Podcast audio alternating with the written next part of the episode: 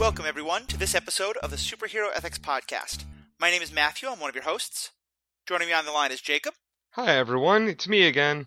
And today, folks, we're going to be talking about something you never hear us talk about Daredevil. But there's two good reasons. First of all, Daredevil season three is about to come out, and we're really excited actually to do a preview of this show uh, of the season that's to come. Um, we've been talking. I think there's a lot of great topics that are uh, ripe for us to dive into.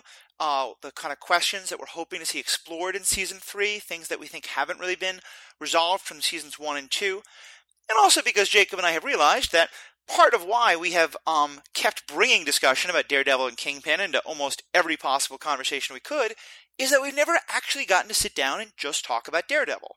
Uh, it just keeps coming up for everything else. So maybe if we can kind of get all of it out of our system, uh, we can sort of be ready to um, maybe not bring it up quite as much uh, for other things. Though I imagine it will still come up from time to time because, as we're going to talk about, it is such a paragon of the kind of questions this whole podcast gets into. So, Jacob, let me just start with um, how are you kind of feeling as we look to um, or, or, or let me back up a second. Jacob, um, why do you think it is that we love Daredevil so much and that it, it, it keeps being brought up in this podcast? Well, one of the things, one of the reasons I feel like we latched onto it was it was the the premiere, the pilot uh, Netflix Marvel show. If you look Yep. through uh, the topics that we reference m- most consistently, we're obviously very hot on the Marvel net, or, yeah, the Netflix Marvel shows in general. Um, and it's because there's some consistency in their theming and and they're they're framed really well. They and they deal with a lot more I guess down to earth issues than like the Avengers films do. So our heroes have to deal with real life. They have to deal with things being a bit messy, with um having a secret identity in in Matt Murdock's case, right? With the Matt Murdock Daredevil thing, and uh, with Jessica Jones having to deal with her own trauma, right? They they deal with these very personal things, and by and large, with some exceptions, time and back, uh, have very compelling, interesting villains. Um, and and so and I guess the hand I could also have have fake coughed the hand because Yeah. it's also bad, uh, which is a shame. Such a such a waste of Sigourney Weaver in in that role. And I mean, I'm not that she didn't do an amazing job, but like they really should have explored that better.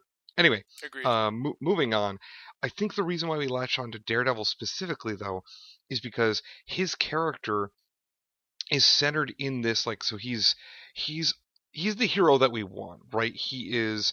Um, he's got his he's got his flaws. He's got his demons. Uh, he is somebody who is just trying to do good. He's uh, obviously like he struggles fiscally. He struggles with with human relations sometimes. Um, he has this sort of internal conflict as well as the external conflicts, and the the bad guys of his storyline aren't always you know super nefarious, uh, and sometimes they're his allies. So like Stick is is supposedly a mentor to him and is incredibly antagonistic in their Right. relationship. So I feel like it Daredevil just did so much to humanize superheroes in a way that we we hadn't seen for a while at least uh leading up Yeah, I, I, I- think that's very accurate, especially because, I mean, I, I think you feel somewhat this way, but I, I have very often talked about how The Dark Knight is probably my favorite bit of su- of superhero media, if not my top five, in part because I think it frames some of the questions that I love so much so well.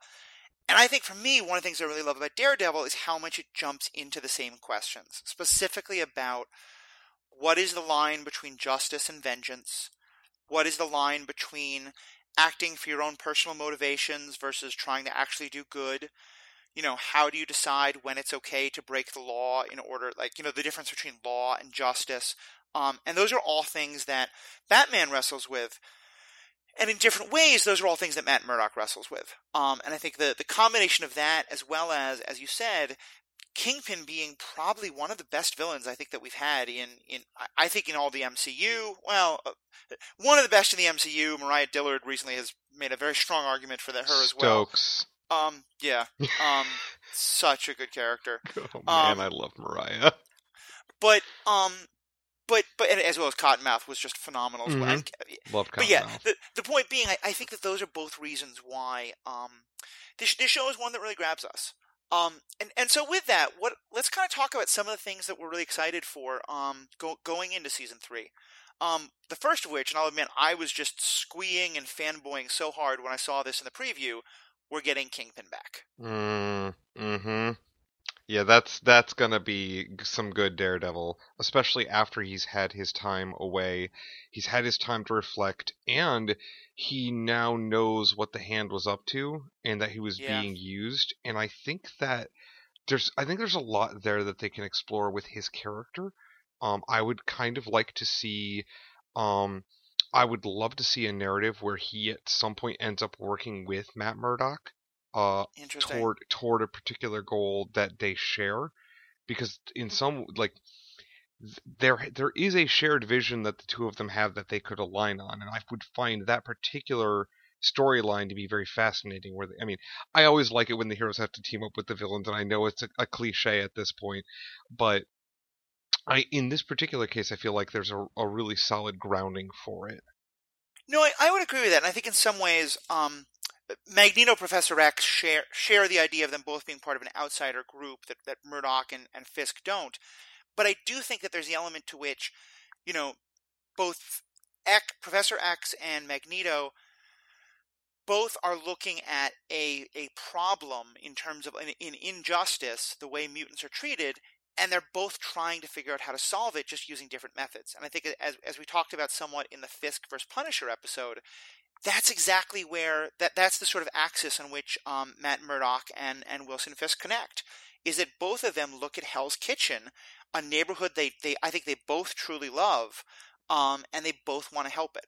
Um, I and, and there's kind of to me, I think one of the things that makes Kingpin such a great character, and we talked about it a lot um, on that episode, so we don't want to go too deep, but it's worth mentioning, is that I think of all the villains we have seen, he is one of the ones who I am clearest that he has the most altruistic motives. You know, he, his methods are where we really get into trouble, as well as like the gentrification aspect of what he's trying to do.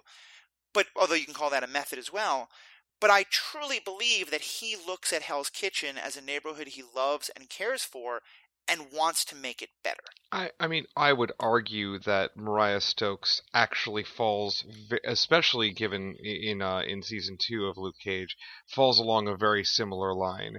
We don't see Mhm. we, we don't we don't have other examples, but I just want to push back just slightly on him being the only one in that particular case.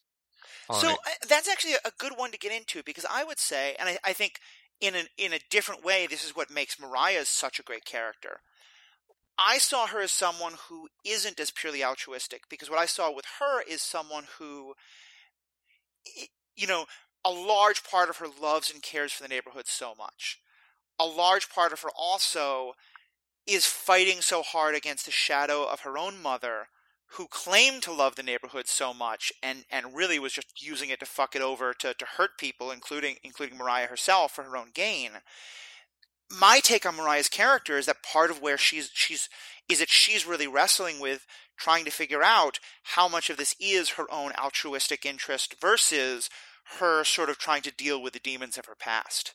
Um, and and so I, I, I and maybe you, you don't see it that way, but I would see her as just as interesting in a different way. But but they are kind of different from from from uh, King. I mean, uh, they- yeah, they're, they're, I mean, I'm not saying they're the same character, but in the same way, they do things that definitely cross a line beyond which I can't say, well, you're definitely like I, I can't call them heroic, right? Oh yeah, um, for sure.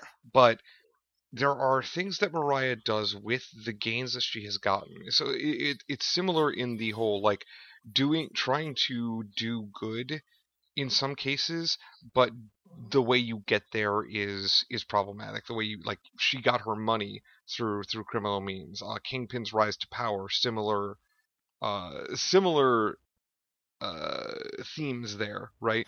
Right. where both of them uh, came into came into power, came into the position to be this influential um, through ill-gotten gains, right? And from Mariah's perspective, I feel like she didn't think she had another choice in order to get there, and it's corrupted her along the way, which is not surprising, but it's you know it, it's a part of the character that makes uh, her interesting. I, I guess you could also say the same thing for Fisk, though. I, I just I see the I, again, they're clearly not the same character. There's a lot of, of differences there, but I feel Right. like in a lot of ways there's there's things to connect with there. There's things to identify with, and this is why we keep talking about the Netflix Marvel shows because they keep giving us the, this good stuff. for sure. No, and I, I- definitely agree with you on that. Um, and so let's get into the thing that you, you mentioned that I, I think is a to me one of the most interesting things about where Wilson Fisk is at the start of season three, which is him kind of coming to the realization that he was somewhat a pawn of the hand. Um, this is you know, and, and just a refresher for those who who either haven't seen all of this or um, and by the way, spoiler alert for everything Marvel Netflix um, that has, has ever been come out.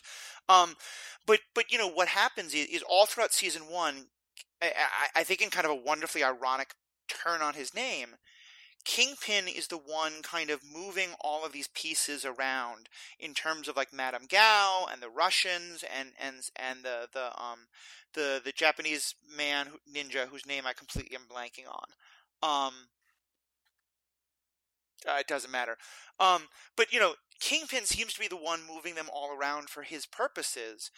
And as we get hints at in season one, and really is revealed in season two, and then in Defenders, all along they were the ones using Fisk for this thing that would actually be incredibly destructive to the, neighborhood he was trying to save. Um, and and we've never seen anything about him being in jail realizing that. But I I I have to imagine, and I'm really hoping that we're going to start season three either with him already knowing that or with him coming to understand that and having to really wrestle with what does that mean for what he was trying to do. It's it's Nobu, by the way. Uh, Nobu, and the you. only reason I didn't snap that off immediately was because I consume a lot of, of media that originates from Japan, and Nobunaga Oda is a character that is evoked a lot, and I wanted to Mm. make sure it wasn't just me conflating that character across multiple different properties. But yeah, it was in fact Nobu. Um, Okay. anyway, uh, talking to your to your point about the uh, and unfortunately, like there are good ways they could explore this, but it does mean they have to acknowledge the hand and the plot line surrounding the hand from Defenders Yeah. and the end of of season two of Daredevil.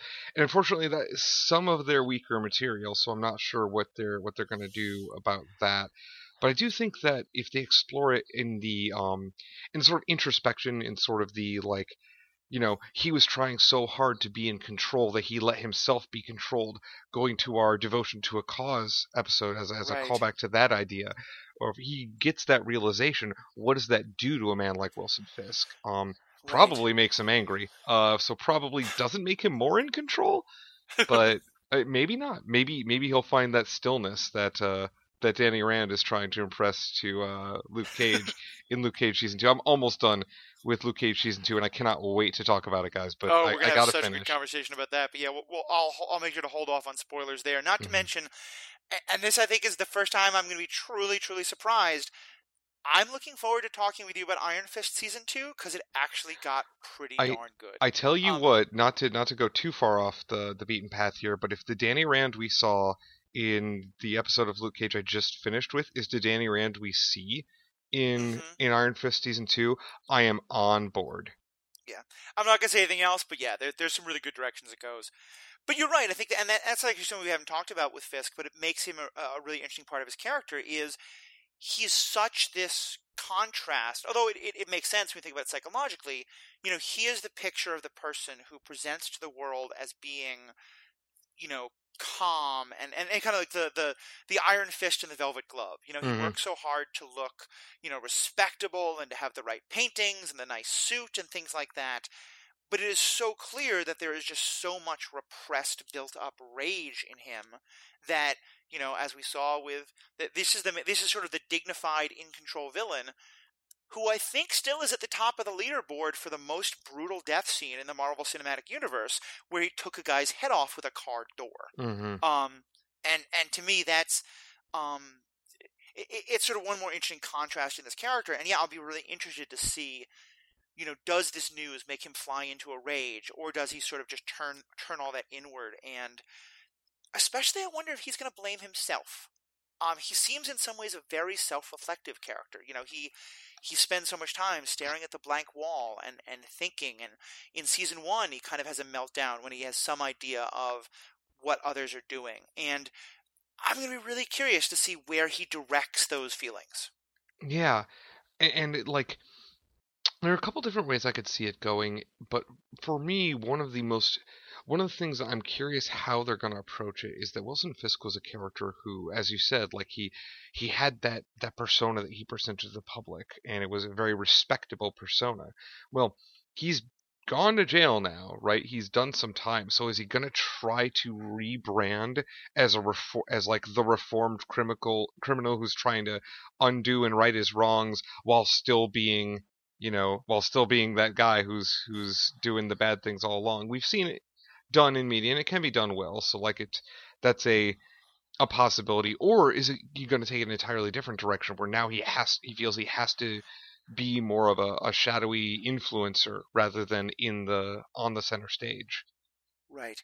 Well, especially because, and I'm going to be careful not to spoil anything, but um, you know, at, at the end of Defenders, um, Matt Murdock says to Danny, you know, protect my city, mm-hmm. and that is a plot point in uh, Iron Fist season two that I'm not going to get into details on, but but certainly Danny feels to some extent like he has to continue to carry Matt's mantle to protect the city, but he by no means seems to apply it to Hell's Kitchen specifically in any way. Like he doesn't become the new version of the Devil of Hell's Kitchen. Mm-hmm. Um, which makes me think also that part of what Wilson Fisk will be coming back to is something of a vacuum in Hell's Kitchen. And I I wonder if one of the things we're going to get to see explored is sort of both Matt Murdock and and Wilson Fisk coming back into a Hell's Kitchen that has had neither one of them in it for some time, and them both sort of taking a look at what's happened and and where that could go. Yeah, I don't uh, have anything to add. Uh, I I want to see it. Can can we just like? I don't want to like fall asleep. I got things to do, but like I would like them to release it early, maybe. Although twelve I, days, we have twelve days. Oh my goodness, I still haven't watched any Iron Fist. Okay, anyway.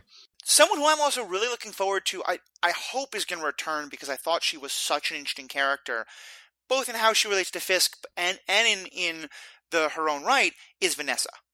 Yeah. Um, I I loved the character of Vanessa because I I think we saw so much more of Fisk's human side, but also because you know we often talk about how the villain always believes they're the hero of their own story.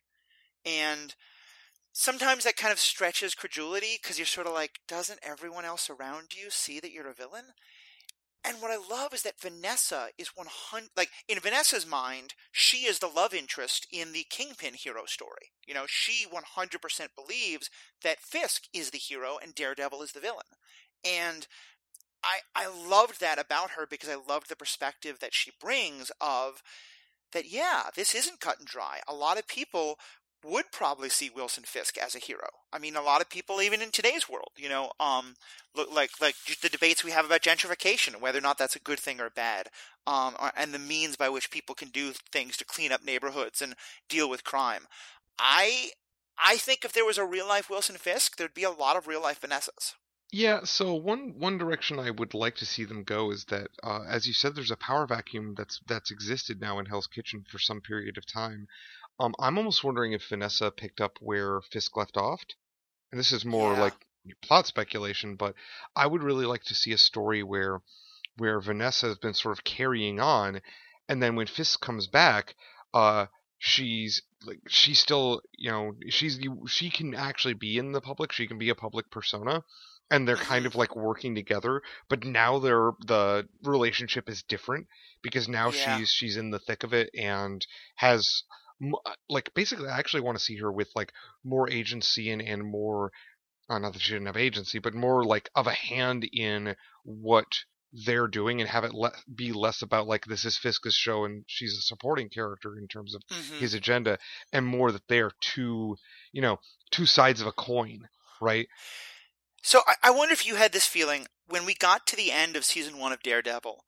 I, I think I'm right about this. I believe she was in a white suit, like a white pantsuit. Mm-hmm. And I might be wrong about that, but there were a couple other details that made me think that there was a possibility that what they were setting up was that she was going to be Kingpin. Yep. Instead of Wilson Fisk. Yep. And I was really on board for that. And I was I was very disappointed that we didn't get her at all in season two. And so, yeah, what you're talking about, about, um, like seeing that she has been not just kind of hero worshiping him, but saying, okay, well, if, if he can't do it, I have to pick up the mantle and, and become what he was trying to be. I, I don't think we're going to get that, unfortunately, but I would really love to see that storyline. I mean, especially if she realized that the the hand, for lack of a better way of putting it, was poisonous. Um, yeah. early on, and cut ties and started just trying to work, you know, on the on the DL until they got out of the picture. Um, because that should then she could have established a really organized and you know very nice tightly woven web with nobody being nobody actively disrupting uh, and so could have like put a new put a new foundation for for uh, center of power in Hell's Kitchen again uh, under I guess the Fisk brand the Kingpin brand. Yeah right well especially because that could kind of go in two different ways it could be that and so Wilson gets out and he's like oh my gosh you're you've learned all these things and let's work together I could also though see her being like Wilson, you've fallen off the pedestal for me because now that I see how much you were being duped, you know that she's kind of like mm-hmm.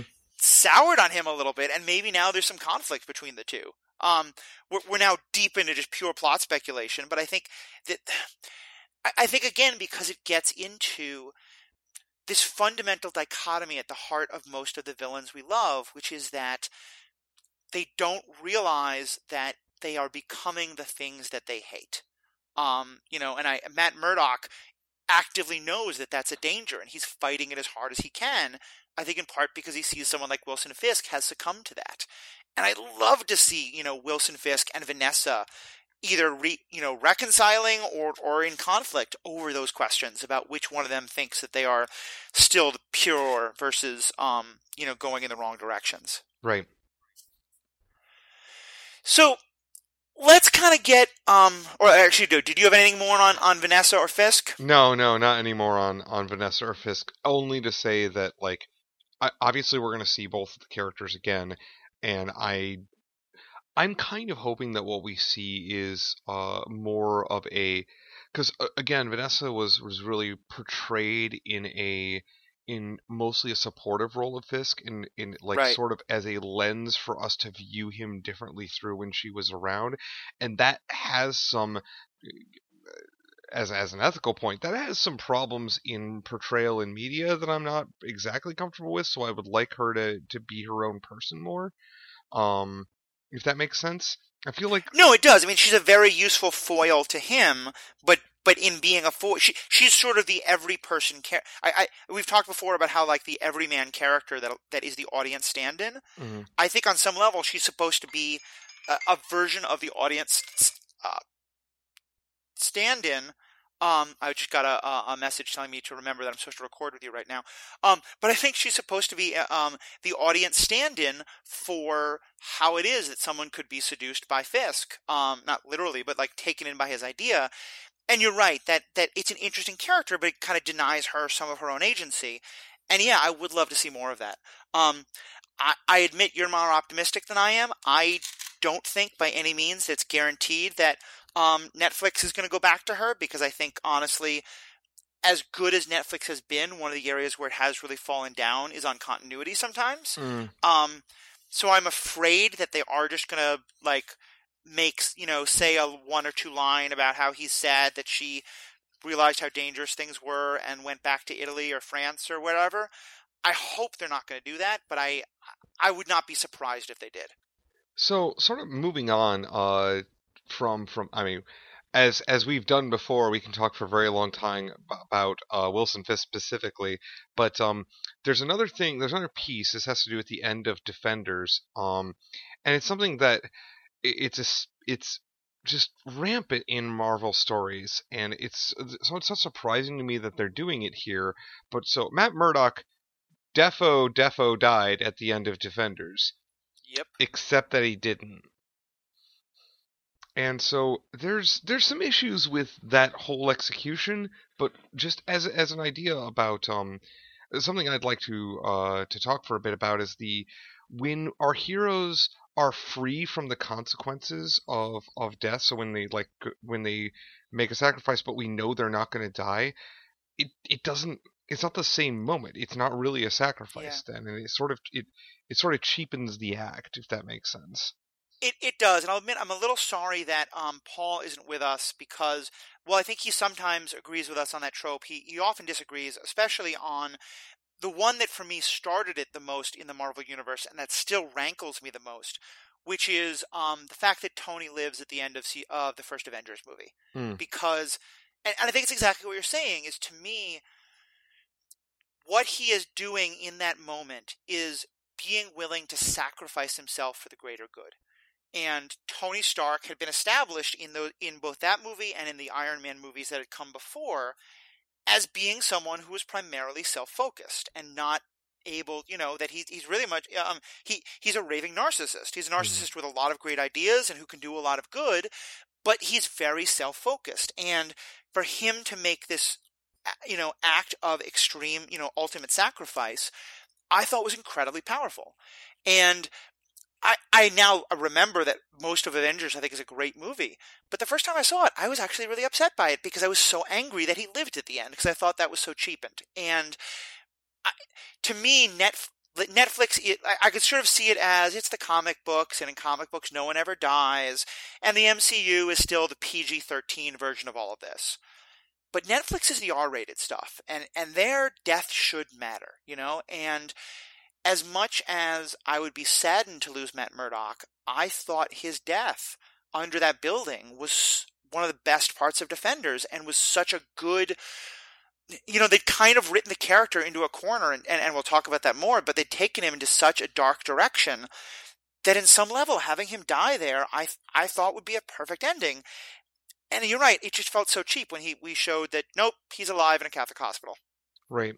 And the the problem I'm especially having is that you know that all of the people that worked with Matt in Defenders were affected by his death and have and have sort of done things to move on and to and to honor that sacrifice. And you know, he just at some point he kind of has to come back and be like, "Hi guys, uh just yeah. kidding, everything's fine." Um and I, like it's very difficult to write that moment and have it like play well at all. I, I will say not to be too critical, but that one of my biggest c- complaints about some of the more recent series is that I felt like they haven't dealt with the events of Avengers uh, of Defenders very much. Um, so I'm not quite like I, I kind of wish we'd gotten a lot more of Jessica and Luke and Danny and how they're dealing with. Well, Danny we do get a lot, but of Jessica and Luke we get a little bit, but not as much as I'd want. But but certainly, yeah, you're right. Is that I I don't know what happens because, especially because one of the things that the shows have have have set up in the season two of all of these um, or at least the post Defender seasons, and I'm I'm disappointed by this, is that even though they were all in the Defenders, you know, they're not all showing up in each other's stories that much. They're sort of popping in every now and then, but Jessica Jones is about Jessica Jones, and Luke Cage, Danny shows up for a little bit, you know. And I imagine that Daredevil season three is going to be the same, and I think that's going to feel wrong because, as you said, an essential part of Matt Murdock being back to life has to be him reconciling, or not even reconciling, but him reconnecting with the people who fought with him and thought he died. Right. And, like, so one thing that they could have done if they had if they had really played with the continuity was to have Matt Murdock be one of the people. They can't do this anymore because they've definitely written things post Defenders. But they could have had Matt Murdock be one of the people that got snapped out and then gets hmm. rewritten and tie it into the tie it into the Avengers line movies and then he's part of the grand resurrection it's a, like then okay whatever it's a pleasant surprise I guess. But they can't do that anymore. They so like now we have to have two different like let's undo all of these death things. Yeah, and and I'll admit that's for me, and this is again a, a little bit of a different topic, but I think it, this this is a good time to, to mention it. When I saw the snapshot, it, it, hit me really hard at the end of uh, Infinity War, and there's a part of me that was thinking, okay, but clearly it's all going to be undone. And then I realized, wait, but we have a year for that to happen. And I was like, okay, they're going to make this feel more real if we really get to see a year of the post Snapshot world in all these other Marvel products that are coming out. And the fact that they just haven't done that with any of them, including with the Netflix shows, I, I which are all set in New York City, where, where Yep. so much of the Infinity War battle happened, I, I think is a, a real disappointment and really undercuts the power of the end of it. I still think Infinity War was a great movie, but honestly, with every Marvel property that comes out where the Snapshot isn't mentioned, I I lose a little bit of my love for Infinity War. Yeah, that I, I'm actually really glad you brought that up because that's been that's bothered me a lot too. There's all this potential that they could have had for for writing stories where it's like you know, you know, people talking with you just you know our heroes talking with people who come to them with problems and being all like, look, I lost like my uncle in the in the event and like they'd have a name for it and they could write whole like you know people are in mourning and people have like cult movements and stuff that crop up because of it like there's so much material that you could Yeah. farm from such a huge cataclysmic event like that that really would affect our heroes lives and create some really good stories and we're just not doing it we're just not even going to touch it Yeah, and, and and kind of tying it back to where we started originally, I think it's to me one of the things that, and you and I have talked about this a bunch, and, and Logan and I especially talked about this in our episode on um the the Logan movie. Uh, my friend Logan, who talked with me about Logan, the movie about the, the Wolverine character. One of the things that I often find troubling uh, ethically, um, about a lot of action movies is the idea that they present violence that doesn't really have consequences. mm-hmm. And so when things show me that no, things have consequences, that you know, you ride bravely into battle, someone might die and that might really affect everyone. Someone might, you know, be injured and not be able to keep doing what they were doing because now they're a fundamentally different, you know, physical being um because of the some kind of injury or something like that. And so I I, I guess I'm it in the defenders especially, like I thought what as dark as it would be, I thought like what an incredible story to go forward with three defenders haunted by the death of the person who'd kind of brought them together. Um, and and yeah, so to lose that, I thought was just a, a really disappointing thing. And it's also annoying that so so far I've seen Jessica and Luke Luke Cage showed up in Jessica Jones and Danny Rand's shown up in Luke Cage and in these in those episodes I'm pretty sure nobody mentioned Matt dying. There's a brief mention. I, I I think Danny says something to Luke, and I think Jessica at one point says something to Trish about like, or or Trish says something to Jessica about like, you know, what did Matt die for? Or Oh yeah, okay, But- okay. So there's a nod right. to it, but it it's a very brief nod and you know not that ex- Jessica's got quite a lot of her own trauma thank you very much I she's the one who I think I could most sort of be like "Uh, all right the guy stole my scarf he died life goes on but like I would think Luke would carry that to some extent I certainly think Danny would carry it to some extent and and I I, just feel like I, maybe we'll just get a uh, Daredevil season completely on its own, and then I think that's still going to be really good. But I think I'm going to be a little saddened if if we get this story about um, Matt's death and and you know resurrection, which I to be honest, I love that he's a Christian character. I am so sick of resurrection, and as a Christian myself, I am so sick of resurrection motifs. Um, so I really hope they don't lean into that at all. But yeah, I, I, I do think his reconciling or, or reconnecting with the defenders will be important. And especially, even if it's not them, you know, Foggy and Karen were two people who are clearly so affected by his death. mhm. Um, I really hope we're going to see more of um, uh, uh, of that. But And, in, um, in uh, order for them us to see Foggy and Karen in Matt Murdock's show about Matt Murdock starring Matt Murdock, we probably have to see them interacting, which means like yeah, that's going to be an emotional thing, but I, I it's very rare that that's executed well if that if if you understand what I mean where mhm. like we'll have we'll have a we'll have a, a reunion scene as it were right and you know they'll be angry and they'll, they'll go through the five stages of grief all over again um but generally speaking that's that's it and we're done after that point and it just Right. like again it, it I guess maybe I, I just want so much more catharsis, and you know you, you can call me an edge lord if you want, but I just I want more of like no somebody died this matters let's let's feel it. Well, especially because this is a good way to get into this. Um, when when we got to the end of the Defenders, uh, Matt was not in a good relationship place with either Foggy or Karen. Mm-hmm. Um, and and so let's kind of pick up with there. What first of all, just putting aside his death, what were your thoughts on, on sort of the direction those relationships had taken? So I was honestly most crushed by uh, Matt and Foggy being at odds with each other. Mm-hmm. Um, it, it it actually parallels very strongly the Jessica Trish thing, where I just Yeah. I don't like seeing good friendships get get torn down for for reasons that's really one person's fault. Right. Um, and that maybe that's in part because I've been, you know, in those situations myself, and and they weren't very good for me either. Uh, but but like there's there's this thing where you know they had been working together for so long. You know, we when we come in when we meet up with them, they'd already established a strong foundational relationship between those two. Um, and when Karen came in, it didn't divide them like and, and so like I guess it's all upsetting because I also really was enjoying where Karen and Matt's relationship was going. Um, Yeah. And I just also just really love uh, Karen's actress a lot um, in her role in Punisher, in her role moving forward in in the show, and hope we see more of her. Um, so to sort of leave them, leave Matt's connection with both of them in, in such a, a damaged place, and then have him die, and so like they never get that closure. Now what does he do? Like how does he how does he reconnect with them? Like how does that happen?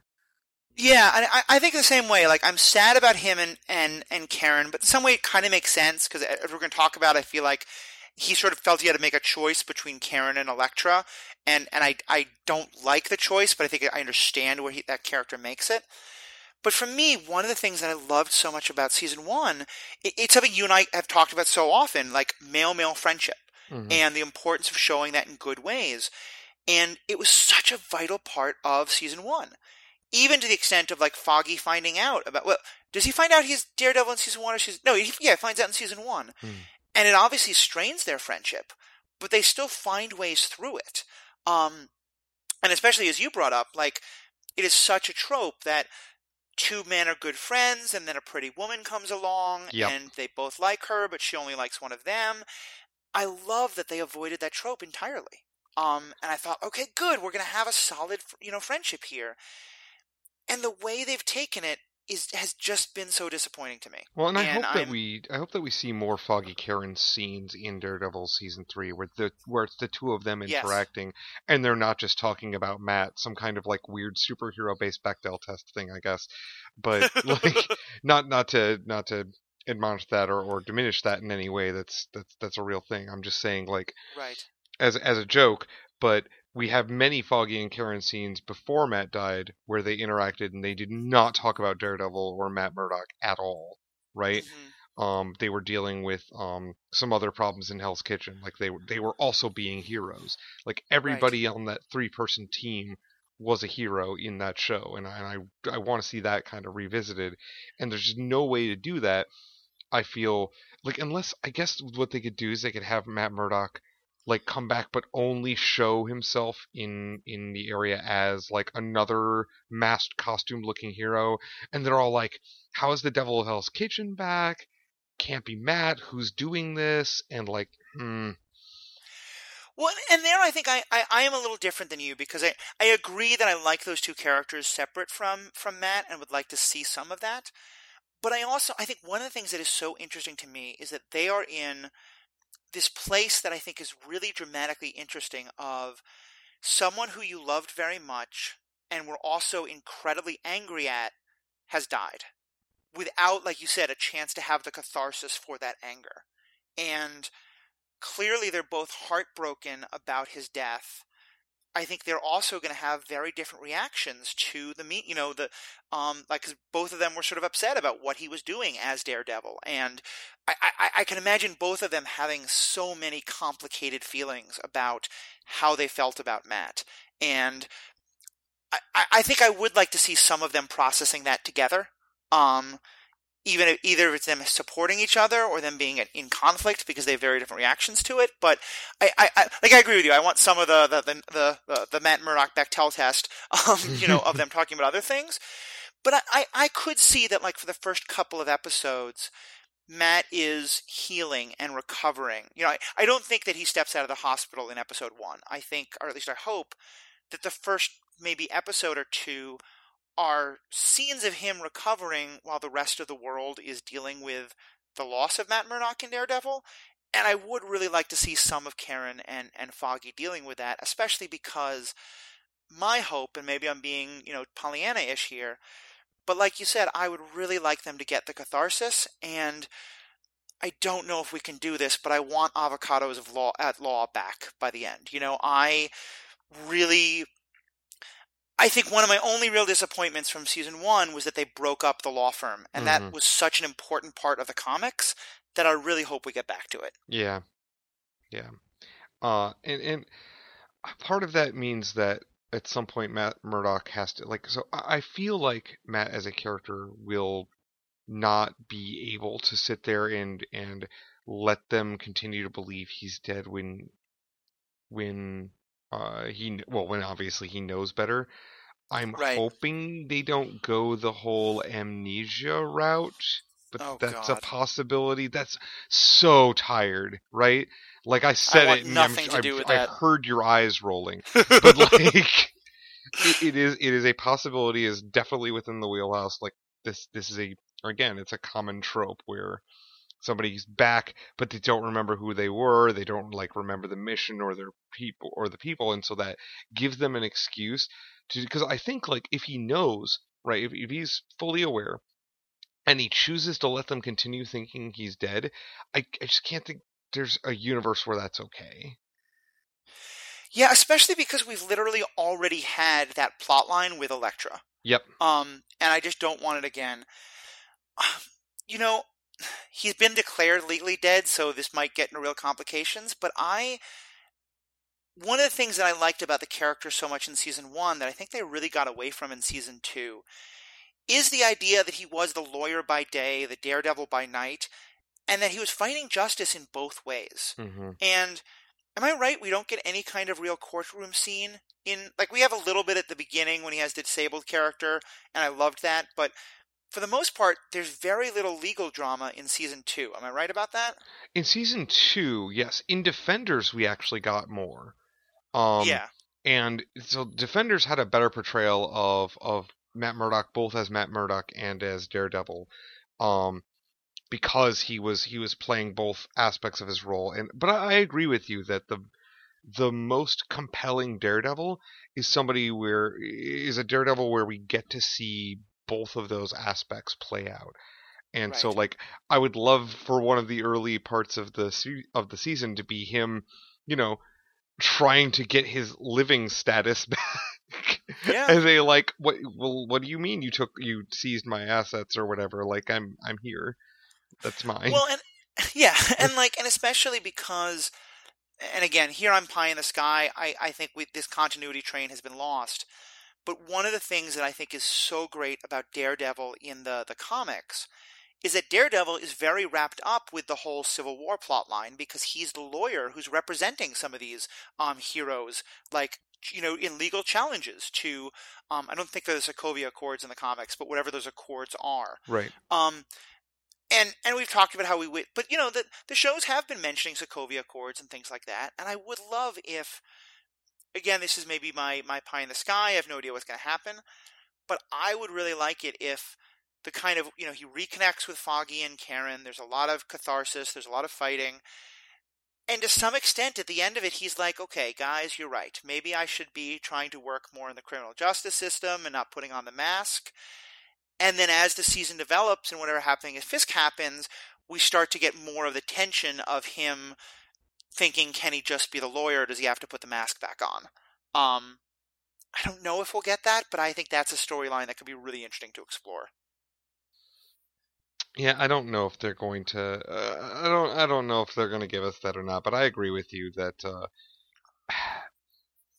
it's tough because there's only so much that they can do within within a particular season. What they what I don't want is another like you know half season of like really good, really compelling stuff like they did with Punisher, and then just I, I got to be honest, I didn't actually like the Elektra plot line kind of at all. Um, Neither did I. And I like I would Uh, like to, to be clear, uh, just to be clear for our, I think I know what you mean, but you're saying the half of the season of Daredevil that involved Punisher, not that there was one half of Punisher that was Right. good and one half that Right, wasn't. right, right, Okay. right, correct, correct, correct. The the first half of Daredevil season two, because the second half of Daredevil season two focused on Elektra in the hand, and like, I like the character of Elektra. I didn't like that storyline. It just felt Yeah. really kind of linear, kind of one dimensional to me, and that wasn't what I go. That's not what I go to my Netflix shows for. It's the same reason I have a problem with the Diamondback portion of season one of Luke Cage. Uh, because Cottonmouth was just a way more compelling uh, villain, and it was a much more interesting story. And it, like, yes, I, I liked that we got the uh, the background, the the backstory of Luke uh, during that time. Like during that second half of the season, they explored his origin, where he came from, his family. But I feel like season two does a much better job of exploring his family by bringing his father into it. But that's a that's I- a topic for another podcast. Sorry, I Yeah. just like it's it's fresh on my mind because I just got done watching another episode. I'm like, man, I Finish that episode, and we've got our next episode for ourselves. But um, but no, no. The, we promise our next episode is not going to be Marvel related. More on that later.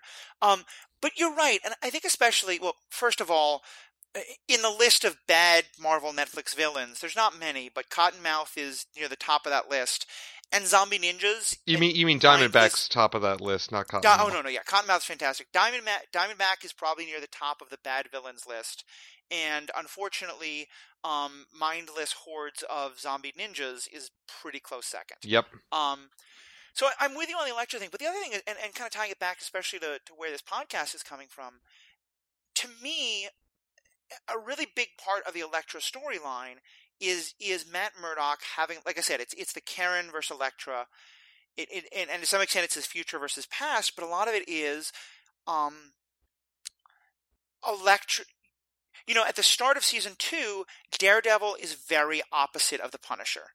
And and my take at least is that Elektra I think the Punisher would think Elektra's got the right idea. hmm And I I feel like a big part of him choosing Elektra in season 2 was about him kind of leaning towards the Punisher and saying maybe the Punisher's right. And I I- understand that storyline, but it's certainly not the one I would have wanted him to take.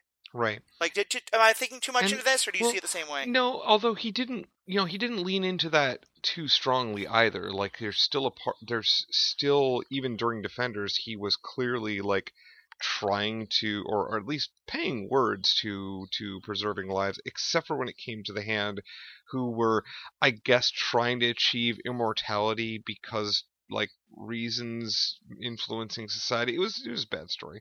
Um Yeah. because it was basically the Batman uh Batman Begins story, right? We're we are the people who undermine your civilizations and and that whole thing and we're so evil because we keep going and we keep going because we're immortal or whatever and like yeah. um anyway uh the the the the problem there is that I don't really feel like that's the choice that Matt made. I feel like Matt made the choice to be with Elektra because he felt like he could fix Elektra.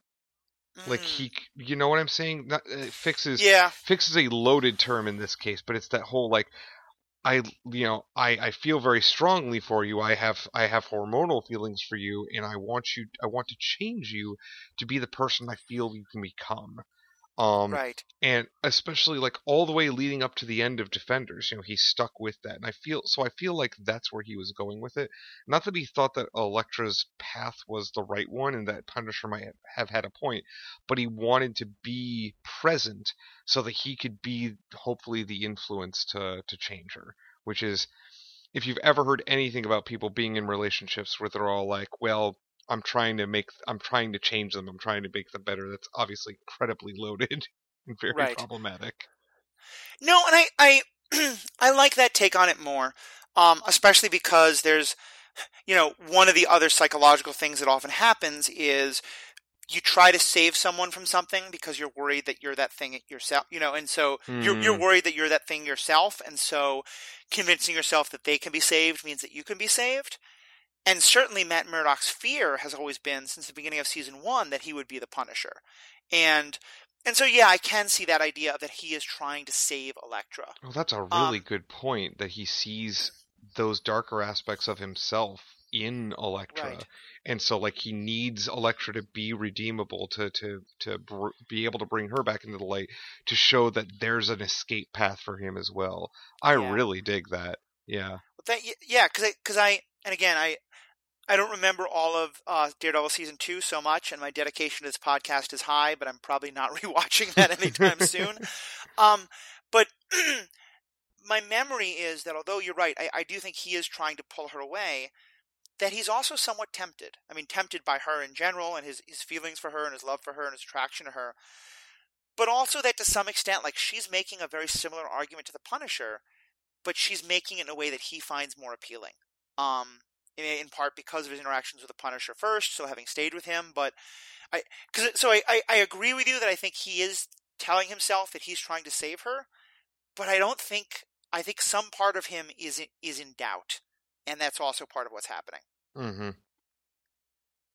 So where do you think that's that storyline's going to go? Because um, my memory is that that both he and Elektra die. Uh, you know, they're both yep. theoretically died uh, under that building at the end. Um, and you know, she was the Black Sun at that point, so she's even more. I mean, again, problems with season two. They never really explain what that mean, but my take on it is that she's kind of immortal or somewhat like that. So if he lived, I think she has to have lived. Um, I, I, we said that I, they might write Vanessa off. there's no way they can write Elektra off, is there? I mean, that she's got to be a part of this, don't so, you think? So here's what they're going to do. Uh, at the end Uh-oh. of every episode of Daredevil, we're going to cut to underneath the rubble, and Elektra's going to be moving another inch up, and then another inch up, that would be terrible. That's not what they're going to do.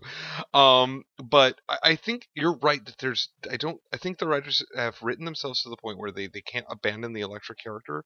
Um, I would like actually for that particular event to sort of restore her humanity because at yeah. that point, like I I. Mm, uh, this is one of my biggest problems with Defenders is that Elektra was, you know, a reasonable human being right up until a certain point during that plot line and then all of a sudden it's like somebody flipped a switch and now she's just a amoral murder machine and I just don't right. get it right I don't understand what they what what is happening with the character mentally so if they bring her back like we need to explore her psychology in some way. Like show us her early childhood. Show us some some stuff that got her to where i can believe this character is not just a caricature of ooh this is the bad tempting thing that matt needs to stay away from because it's the dark or whatever.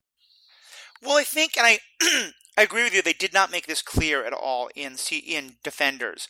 But my understanding is that she dies at the end of um, when does she die? She, I think she dies at the end of Daredevil season two. Correct. But but that yeah, but, but and and that when um, Sigourney Weaver's character brings her back to life, that that's the moment when there's a switch, and it's not.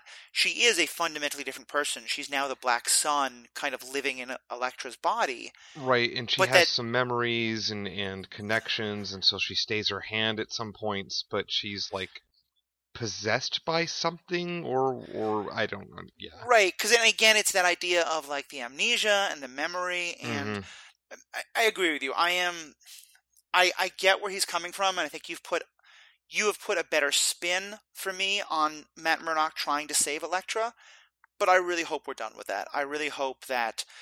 Um, you know, I, I, I would like to see her continue, although she's not my favorite character, and so I certainly wouldn't mind if the two of them had some kind of catharsis and then she left. Um, but but certainly I do hope we get her back somewhat of you know the person who was was because again I, I don't think there's a hero villain binary. I think right. there's a, a a line in all sorts of ways, but especially on the you know Matt Murdock to the Punisher to Wilson Fisk to to you know an Elektra falls somewhere in there, and it's a, a five dimensional line. But but I, I do think that that Elektra and Punisher to me, you know, honestly, where I want to see Elektra go, I'd love to see Elektra on season two of Punisher. I was ex- I was going to say the exact same thing when you when you stopped talking. So yes, Yeah. agree.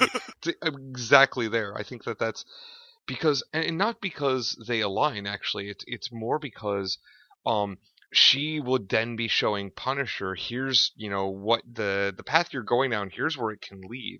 You can get into all kinds of bad things and then Punisher actually having to be the one to say, "Hey, no, that's not okay." Which it would be a different place for him.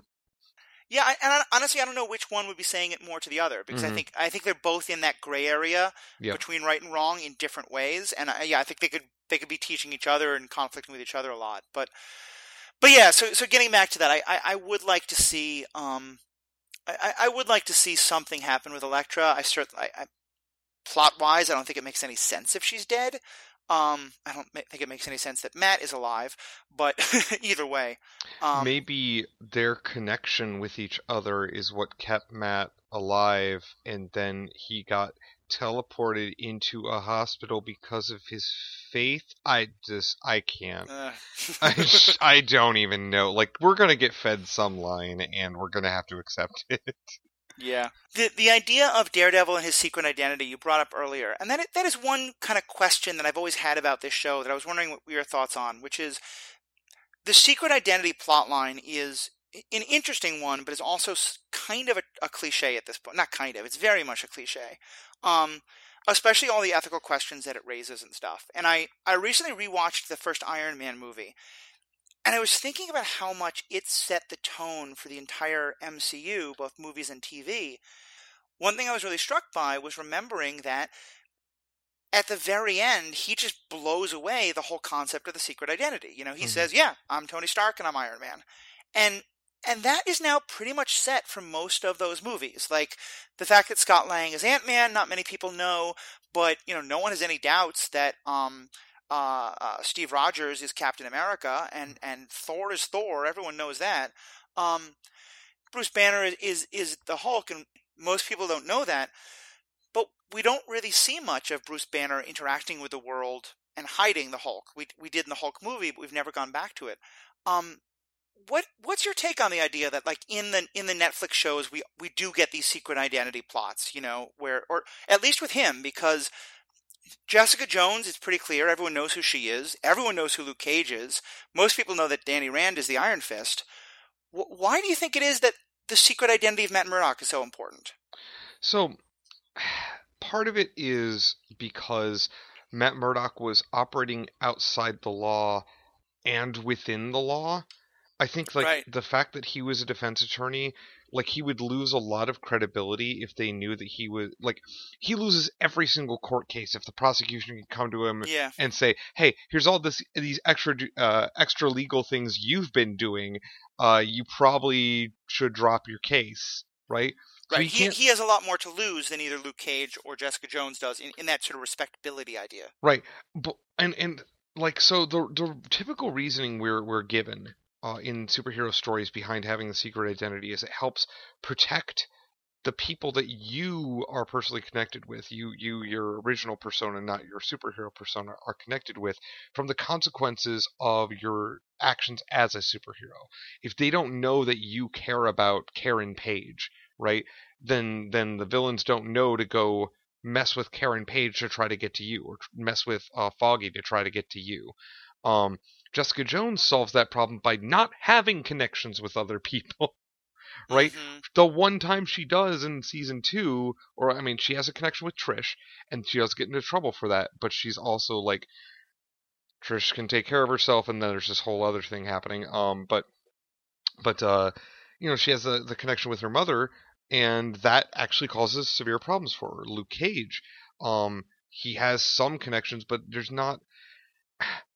With Luke, um, no one tries to get at him through his personal connections, which I'm surprised no one's tried to like get at him through his father at this point. Yeah, Now that that's surfaced, um, because that's definitely an angle that, for example, Mariah could could pursue. And again, I haven't finished Luke Cage season two, so if that actually happens, uh, now everybody knows where I'm at in the show. Yeah. I haven't seen that yet. Um, or and with uh, Danny Rand, he doesn't have those kinds of connections with people he has, he has with Colleen Wing, who is damn capable of taking care of herself. So like, that's not a thing. Uh, Right. It's it's only Matt Murdock who we see have these connections with people who are, you know, they're not those kinds of heroes. Foggy and Karen Page aren't those kinds of heroes who can, who, when subjected to situations of extreme violence, are capable of of handling it in that way. Although Karen, one could argue, uh, has shown herself capable of doing that, uh, provided that she has access to a firearm. Um, right? Uh, whereas Foggy, no, folds every time like a house of cards. Yeah. Well, no, doesn't Foggy shoot someone at the end of def- uh, of Defenders? Does do he? Did I miss violent? that? I feel like he would have a problem with that. I, I thought there was kind of like a similar because I mean I, I have always thought that that's one of my favorite parts of Daredevil season one. I mean talk about consequences. Karen Page makes probably Mhm. one of the most justified self defense shootings you can imagine in Daredevil season one, and she's haunted by it. Yep. And I I loved that idea of you can kill someone for the most justified reasons, and a lot of people are going to have trouble sleeping at night. You know. Yep. Um, and and yeah, so I think that'd be interesting to explore. I, I don't. Again, it's. Oh, why did Daredevil season two have to be so bad? Um, Only the, the second half of it, at least. Only Only, half half. You're right. But it, it leaves me that there's a lot of things that I just don't remember as well. Right. And, and same and same with defenders. But yeah, so so there's this so I think the the secret identity question, getting back to it, um I feel like part of it, honestly, and this is stepping entirely out of um the ethics discussion, it's it's got to do with the budget. Like it's a Mhm. lot e- like they know that the the movies are going to have a lot of, you know, high octane action scenes with explosions and things that are way difficult to button down and, and hide under under wraps. You know, Matt Murdock does his fighting in a hallway, uh, but Tony Stark and, and Thor, they do their fighting in the middle of New York City for all to see, right? You can't Right. really mask what's going on there. Um, and it's because you could, they can afford to do those kinds of really big scenes with lots of lots of property damage and and and explosions and all that nonsense um in the shots. And so in those movies if they had to deal like dealing with secret identity stuff is like eh you know that's that's not what we want to focus on. We want to focus on like the the big high impact stuff high octane stuff. Um right. or we want the person who who we're dealing with to be very very small and so nobody can actually see them doing these things in the case of Well, Ant-Man. and again, and again, it's it's one more way that I'm so sad that we don't have the the snapshot taking place in this world. We don't Mhm. have that continuity because you know how great would it be? You know let's say matt actually did survive this uh, you know what if the snapshot happened while matt's in that hospital and he's kind of waking up and coming back into that world to see that it's all happened? And now he's kind of faced with people being like wait a minute like half the human population is gone. Most of the fighting with these horrible aliens at least half of it took place right here in new york city you think we care who's wearing a mask like while Mhm. beating up like low level street thugs like Yep. i mean what a great moment of perspective that would have been um but no we're not going to get that so anyway I, I did have that on the agenda is matthew gives his mini rant about continuity and i've kind of just put it in a couple of times here and there so we can check that off the list I mean, I'm um, I'm right there with you. Obviously, like again, I feel like the stories would have been far more interesting if we actually just dealt with it. I was really excited after after Avengers: Infinity War, being like, oh man, what's the what's Jessica Jones gonna be like? What's the tone of Luke Cage gonna be like when a bunch of people have just yeah up and vanished? Like, I know these shows are on the slate before uh part two of uh, Infinity War part two, and I'm like, man, that's gonna be good. And then they just no, they're no, we're setting it before all that happened. Like, hmm. yeah Feels And like just- such a miss.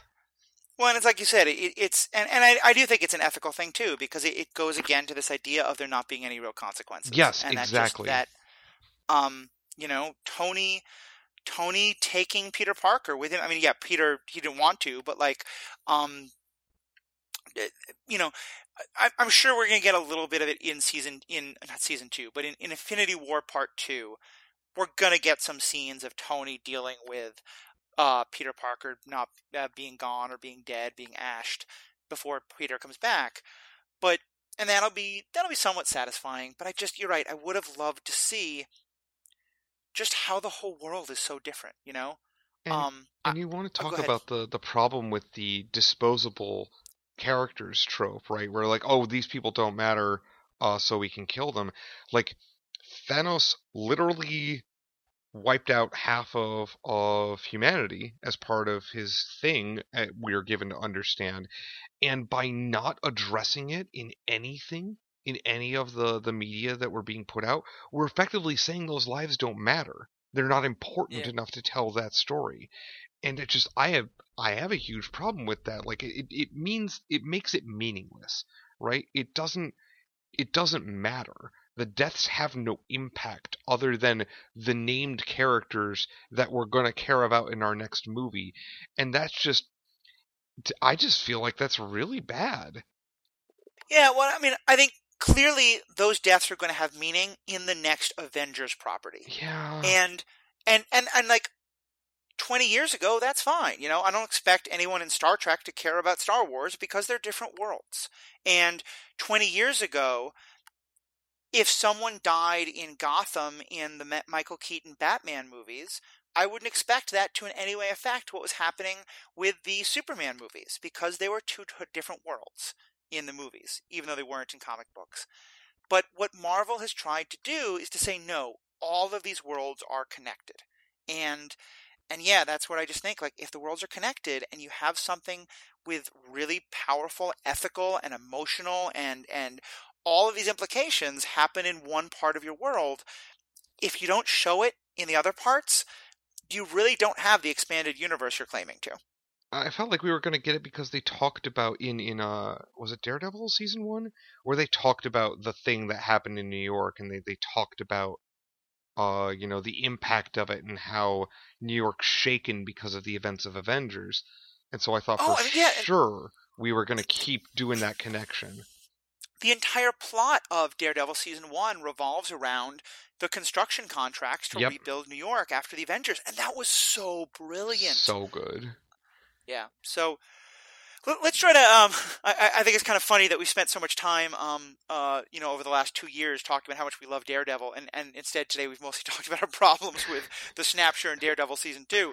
But but let's kind of end on a more positive note. What what are some of the things you're really looking forward to? Um, in uh, we, we talked about Luke Cage, uh, Iron Fist somewhat. It comes down to specifics, but but what are other general things you're really looking forward to seeing in in um, uh, season three of Daredevil? Well, I, I'm looking forward to seeing. Um, I guess I want to see who all they bring in, who all of the the cast of characters they bring in to interact with the now newly minted, fresh from the pack Matt Murdock, because Right. he's he can't be the same character who who went down the however many floors into the skeleton of Shaolin or whatever in the heck it was. Uh, was Shaolin the name of the dragon? Whatever. Um, who went down into that area and and done got dieted. Um, he's Yeah. got to be somebody else, right? And then like who they're going to choose to have him interacting with. I'm, I'm interested to see that. I'm interested to see in how the character of Matt Murdock explores this sort of renewed lease on life and like whether he thinks I've been granted a second chance, I've got to do better, I've got to not blow this, or whether he spends a large portion of it dazed and confused and not knowing like should I should I put the mask back on? Does the world need me? Am I am I irrelevant in the face of um a bulletproof superhero, somebody with super strength and somebody who's you know, fist glows and he knows martial arts, and I guess that's a thing too. Like, Yeah, eh, like I, I think that's that could be very interesting if if Dare- season three of Daredevil is actually the the existential crisis of Matt Murdock post mortem, right? He because he, knows he should have died, and exploring that. I don't know how much they can. I don't know how much navel gazing they can get out of it, but I think they could get a couple of things out of it at least, a couple episodes. Yeah, I, I, I could definitely see that, especially because well, one thing is we kept saying before, or you you convinced me that that a big part of Danny's motivation is that he's trying to save Elektra. hmm So what if Elektra actually is dead, and now he's got to wrestle with that? Like big that part of big part of Matt's motivation. You mean? yeah, big. Uh, the unless Matt's you're telling me Iron Fist spoilers, in which case, Oh no! Oh god! No! No! Sorry! No, that's I, I I messed up the words there. No. Um. Yeah. Matt Murdock. A big part of Matt's um, motivation was to try and save Elektra, you know, emotionally and, and intellectually, and and and morally. And so, what if he got her killed? Um, right. You know, I think that would be a really interesting thing to explore. And you're right. I, you know, I think one of the things that is both I love and sometimes a little frustrating about Matt Murdock is we, we don't really quite know the extent to which he has supernatural senses because of the the radiation of the accident that happened or if he just is the way many people are if they lose one sense that others become very developed. I mean the, the degree to which he sees the entire world through hearing. He basically has sonar. I think is mm-hmm. uh, from from blind people I've spoken to far beyond anything anyone's ever that any blind person has ever had. But but they're never quite clear on is that just because Stick trained him so so well, or is his hearing kind of supernatural? But but even if that he has kind of super senses, you're right. He's either a non-powered individual or his powers are much lower on the scale than any of the rest of the defenders. And the fact that he died, or at least almost died, that you're right. I think there's a really interesting story to explore there about him saying like, maybe I'm not quite the person to to um to mix it up with these folks. Um, although as I say that, I'm remembering something that the the show hasn't explored much, but I know is so central to the comics is he's the man without fear, and I, I, on some level, like I'd like to see them explore that. On the other hand, I feel like that would now be such a departure from the comic book character mm-hmm. that I don't know if they would ever do that. Yeah. So let's. Um, I, I think that's going to be kind of wrapping it up. I think. Um, my only kind of last things that I would say is I'm. I I'm really looking forward to him and Foggy being back. I'm really looking forward to if they are. I, I really hope they are. I'm really looking forward to more of the you know, not that the Catholic priest is going to come back, but more of those kind of scenes of Matt wrestling with his conscience, of Matt trying to decide how much he can or cannot be on one side of the law or the other. Um, you know, it's funny. Um, we've been talking with um, Jessica, who was um, our Jessica Plummer, who was our guest on an episode a while ago about the Punisher. She is a huge Superman fan, and we've been um, uh, uh, Jacob, you and I have been talking about how I've been talking with her about getting her on for an episode to talk about Superman and Batman and how the two of them are kind of at different ends of the spectrum of how much you work within or outside of the law um, in the fight for justice. Matt Murdock to me is kind of perfectly in between those two, being pulled in both directions. And uh, I, I, love Daredevil because I think that's my favorite moral question about superheroes, and I would just really like to see us explore that a lot more. I feel like I, I've made a lot of comments about how much I disliked the sort of zombies, zombie ninjas at the end of the hand, but I think one of the reasons is because once they're undead, once they're kind of dead people who've been brought back to life through hand magic, there's no more ethical problem with killing them. Right. And I think that took away such an interesting part of his character.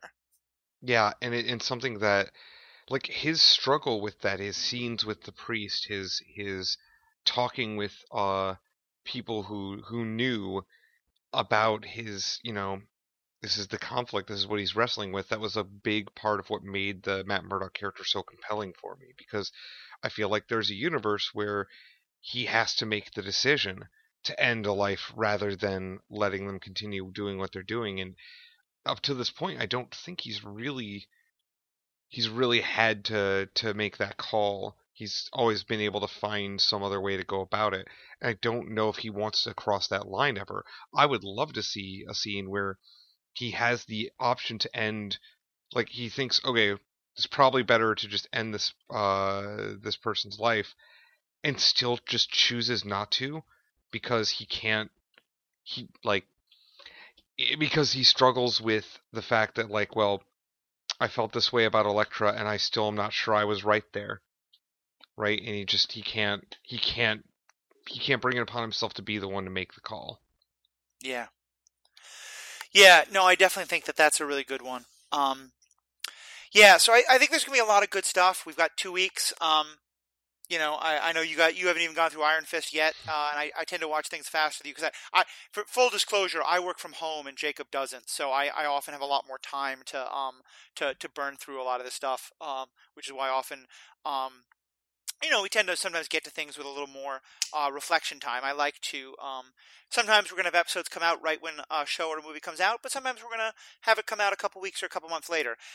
I, am guessing that that you're not going to wait too long on Daredevil, and we're going to get to no. it pretty soon. But but we'll see what happens because uh, schedules can be a while. So I mean, as soon as I'm done with Luke Cage, it's on to Iron Fist, and as soon as we're done with Iron Fist, it's on to Daredevil. So nice. But just nice. chewing through it like one episode at a time. Uh, I, I don't really binge watch these things. Uh, mm-hmm. I, I don't have the time.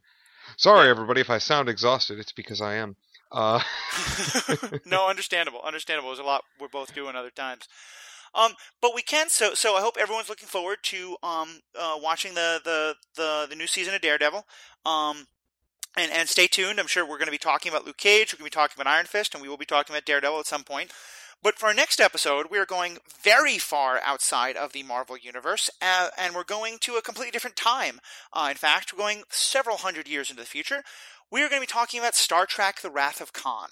Um, this might sound like a bit of a departure for an ethics podcast, and I admit part of why we're going to do this is because that's just such a great, badass movie. Mm-hmm. Um, but but you and I were talking that um, we did this with um, Ender's Game a while ago, where we watched a movie and then just immediately afterwards talked about it. We and, did it with we Ready thinking, Player One.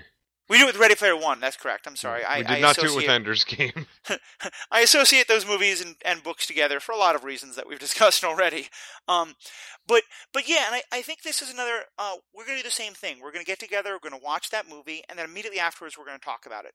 And knowing us, we'll probably spend a little bit of time talking about how what just makes it such a great movie and the fact that it's amusingly enough probably the best submarine warfare movie ever made um, which is really odd for a star trek movie. But but if you've seen the movie you know what i'm talking about.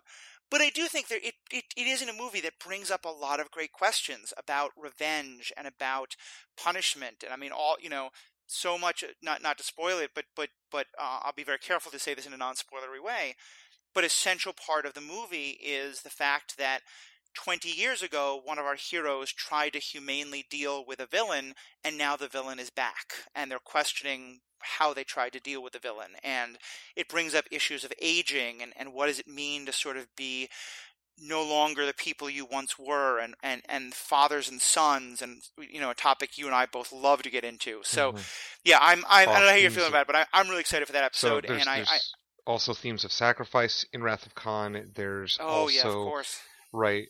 Yeah, so there's also um, this whole thing about the ethical use of scientific developments and yes. and the responsibility of the military to not take them and they're oh, mm-hmm. oh man oh it's yeah. so good there's so much there we're going to chew on and, and and i'm saying this to you all both to get you a little excited about it but also to say we love the audience interaction and we often we sort of do it at the end but we love to start it on the other side so if that's a favorite movie of yours, what's a question you'd love us to explore? What's a, a point of view you have on one of those questions you'd love us to, to read and to talk about?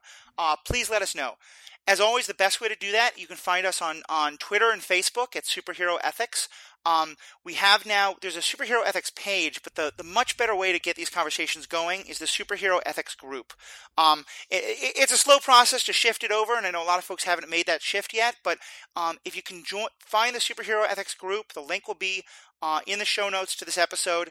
Join that group. It's going to be where we're trying to really start discussions like this about uh, about uh, Daredevil, about Wrath of Khan, about all the things that are going on. It's a great way to stay in touch with us. Um, but you can also tweet at us, as I said, at Superhero Ethics. You can email us at superheroethics superheroethics at gmail.com.